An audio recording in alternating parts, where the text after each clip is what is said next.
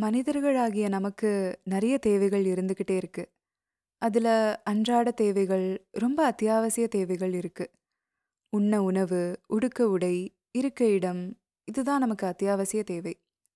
எல்லாத்த விடவும் உணவுன்னு ஒண்ணு இல்லாம நம்மனால இயங்கவே முடியாது. உயிர் வாழவே முடியாதுல்ல. இந்த தலைமுறையில இருக்கிற நம்மல்லாம் கொஞ்சம் பரவாயில்லன்னு சொல்லலாம். நமக்கு முந்திய தலைமுறையினர் வரைக்குமே வறுமை ரொம்ப அதிகமா இருந்தது. பஞ்சத்தினால ரொம்ப பாதிக்கப்பட்டிருக்காங்க. இப்போ நமக்கு கிடைக்கிற மாதிரி வகை வகையான உணவுகள் அப்போ கிடையாது. ஆனா எல்லாமே சத்தான உணவுகளா இருந்தது. இந்த மாதிரி நிறைய விஷயங்கள் நம்ம வீட்ல உள்ளவங்களே சொல்லி நம்ம கேள்விப்பட்டிருப்போம் கண்டிப்பா. அந்த அளவுக்கு வறுமை பரவி இருந்தது. இப்போ ஓரளவுக்கு இந்த நிலைமை மாறினாலும், இன்னுமே நிறைய பேர் வறுமையினால, பசியினால கஷ்டப்பட்டுட்டு தான் இருக்காங்க இல்லையா? ஹங்கர் இண்டெக்ஸ், ஹங்கர் ரிப்போர்ட்ன்னு எல்லாமே உலகத்தில் எவ்வளோ பேர் பசியினால் கஷ்டப்படுறாங்கன்னு சொல்லிட்டே தான் இருக்காங்க. குறிப்பாக இந்த கோவிட்க்கு அப்புறம் இந்த கஷ்டங்கள் இன்னும் அதிகம் தான் இதை நினைக்கும் போது நமக்கு ஒரு மாதிரி இருக்கும். கஷ்டமாக இருக்கும். நம்ம ஏதாச்சும் ஒன்று பண்ணணும். இல்லை நம்மளால் என்ன பண்ண முடியும்? இப்படி சில விஷயங்கள் நமக்கு தோணும். கஷ்டமாக இருக்கும். நம்ம பண்ண வேண்டிய ஒரு விஷயம், நமக்கு கிடைக்கிற உணவை வேஸ்ட் பண்ணாமல் சாப்பிட்றது இன்னொரு விஷயம், "உண்டி கொடுத்தோர் உயிர் கொடுத்தோரேன்னு" புறநானூரில் குடப்புலவியனார் சொல்லியிருப்பாரு அந்த மாதிரி நம்மளால் முடிஞ்ச அளவுக்கு யாரோ ஒருத்தருக்கு ஒரு வேளை உணவளிக்கிறது நம்ம பண்ணுற ஒரு பெரிய விஷயமா இருக்கும்.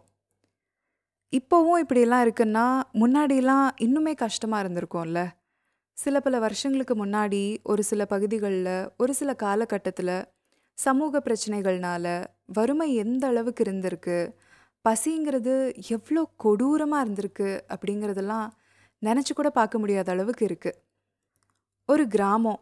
அங்கே ஒரு வீடு இருக்குது அதை வீடுன்னு கூட சொல்ல முடியாது. கூரையினால் வேயப்பட்டிருக்கு. அந்த வீட்டு வாசல்லையும் சரி, வீட்டுக்குள்ளேயும் சரி நிறைய குழந்தைங்க. எவ்வளோ குழந்தைங்க இருக்காங்கன்னு எண்ணிக்கையே தெரியாது. அதுவும் யாருக்கு? அவங்க அம்மாவுக்கே தெரியாது. அந்த அம்மா வீட்டில் இல்லையான்னா, இல்லை விடிய கால கிளம்பி போனால் ராத்திரி தான் வராங்க. வேலை, வறுமை, பசி. அந்த வீட்டுக்குள்ளே புழுக்கள் மாதிரி குழந்தைங்க நெளிஞ்சிட்டு கீழே கிடக்கிறதெல்லாம் பொறுக்கி தின்னுட்டுருக்காங்க ரொம்ப சின்ன குழந்தை ஒன்று தன்னோட மலத்து மேலேயே உட்காந்துருக்கு எப்படி தெரியும் அந்த குழந்தைக்கு? தெரியாதுல்ல. ஆனால் அதை பார்த்துக்க தான் கூட யாருமே இல்லையே. எல்லாமே குழந்தைங்க தான் வயசு வாரியா. வெளியே சில குழந்தைங்க புழுதியில் விளையாண்டுட்டு இருக்காங்க. இந்த அம்மாவுக்கு முன்னாடி மனித உணர்வுகள்லாம் நிறையவே இருக்குது பாசம் காட்டி வளர்க்குறா. ஆனால் போக போக வறுமை அதிகமாகுது.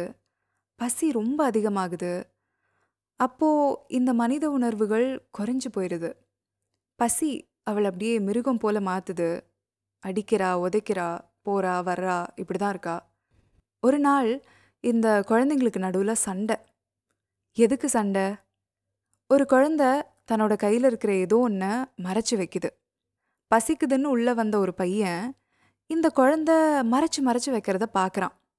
அது முடிஞ்ச அளவு மறைச்சு மறைச்சு வச்சும், அந்த நுனியில தெரியுது அது ஒரு கிழங்கு அப்படின்னு. ஒரே தாவு அந்த குழந்தை மேல.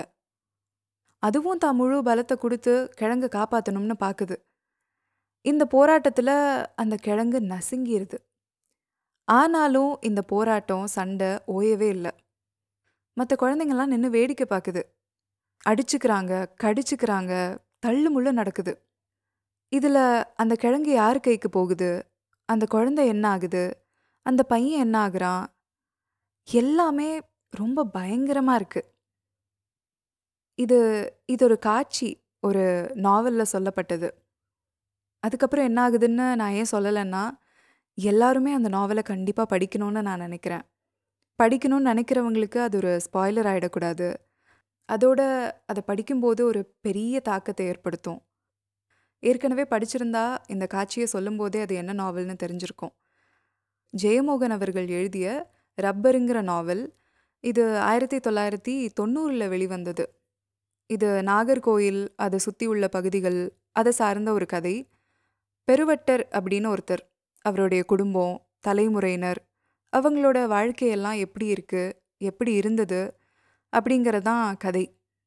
இதில் குறிப்பாக பசிங்கிற விஷயத்த, அந்த வீட்டில் நடந்த விஷயங்களை படிச்சப்போ, அது என்னை பயங்கரமாக பாதிச்சுது ஒரு வீட்டில் குழந்தைங்கள இப்படியெல்லாம் பாதிக்குதா? இவ்வளோ கொடூரமாக இருந்ததா? அப்படின்னு அதை நினச்சி கூட பார்க்க முடியல. அதை ஏற்றுக்கவே முடியல. ஆனால் இதெல்லாம் நடந்திருக்கும்னு நமக்கு தெரியும். நடந்துக்கிட்டு இருக்குன்னு நமக்கு தெரியும். இன்னும் நிறைய விஷயங்கள் இந்த நாவலில் ரொம்ப அழகாக இருந்தது. ரொம்ப நல்லா இருந்தது.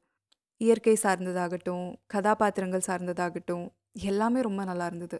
ரப்பர் இந்த நாவலை நீங்கள் படிச்சிருந்தீங்கன்னா, உங்களோட கருத்துக்களை பகிர்ந்துக்கோங்க. படிக்கலைன்னா கண்டிப்பாக படிங்க. இந்த நாவல் பற்றி முழுசாக அடுத்த எபிசோட்ஸில் நம்ம பேசலாம். நீங்கள் இந்த எபிசோடை ஸ்பாட்டிஃபைல கேட்டுட்டு இருந்தீங்கன்னா, கீழே ரிப்ளைங்கிற ஆப்ஷனில் உங்களோட கருத்துக்களை நீங்கள் பகிர்ந்து கொள்ளலாம். இல்லைனா உள்ளம் கேட்குதுங்கிற இன்ஸ்டாகிராம் பேஜ்லேயோ உள்ளம் கேக்குதே காம்ங்கிற மெயில் ஐடியிலயோ உங்களோட கருத்துக்களை நீங்க பகிர்ந்து கொள்ளலாம். அடுத்தடுத்த எபிசோட்ஸ உடனே கேட்க ஃபாலோ பட்டனை கிளிக் பண்ணுங்க. இது உள்ளம் கேட்குதே. இணைந்திருங்கள். நன்றி.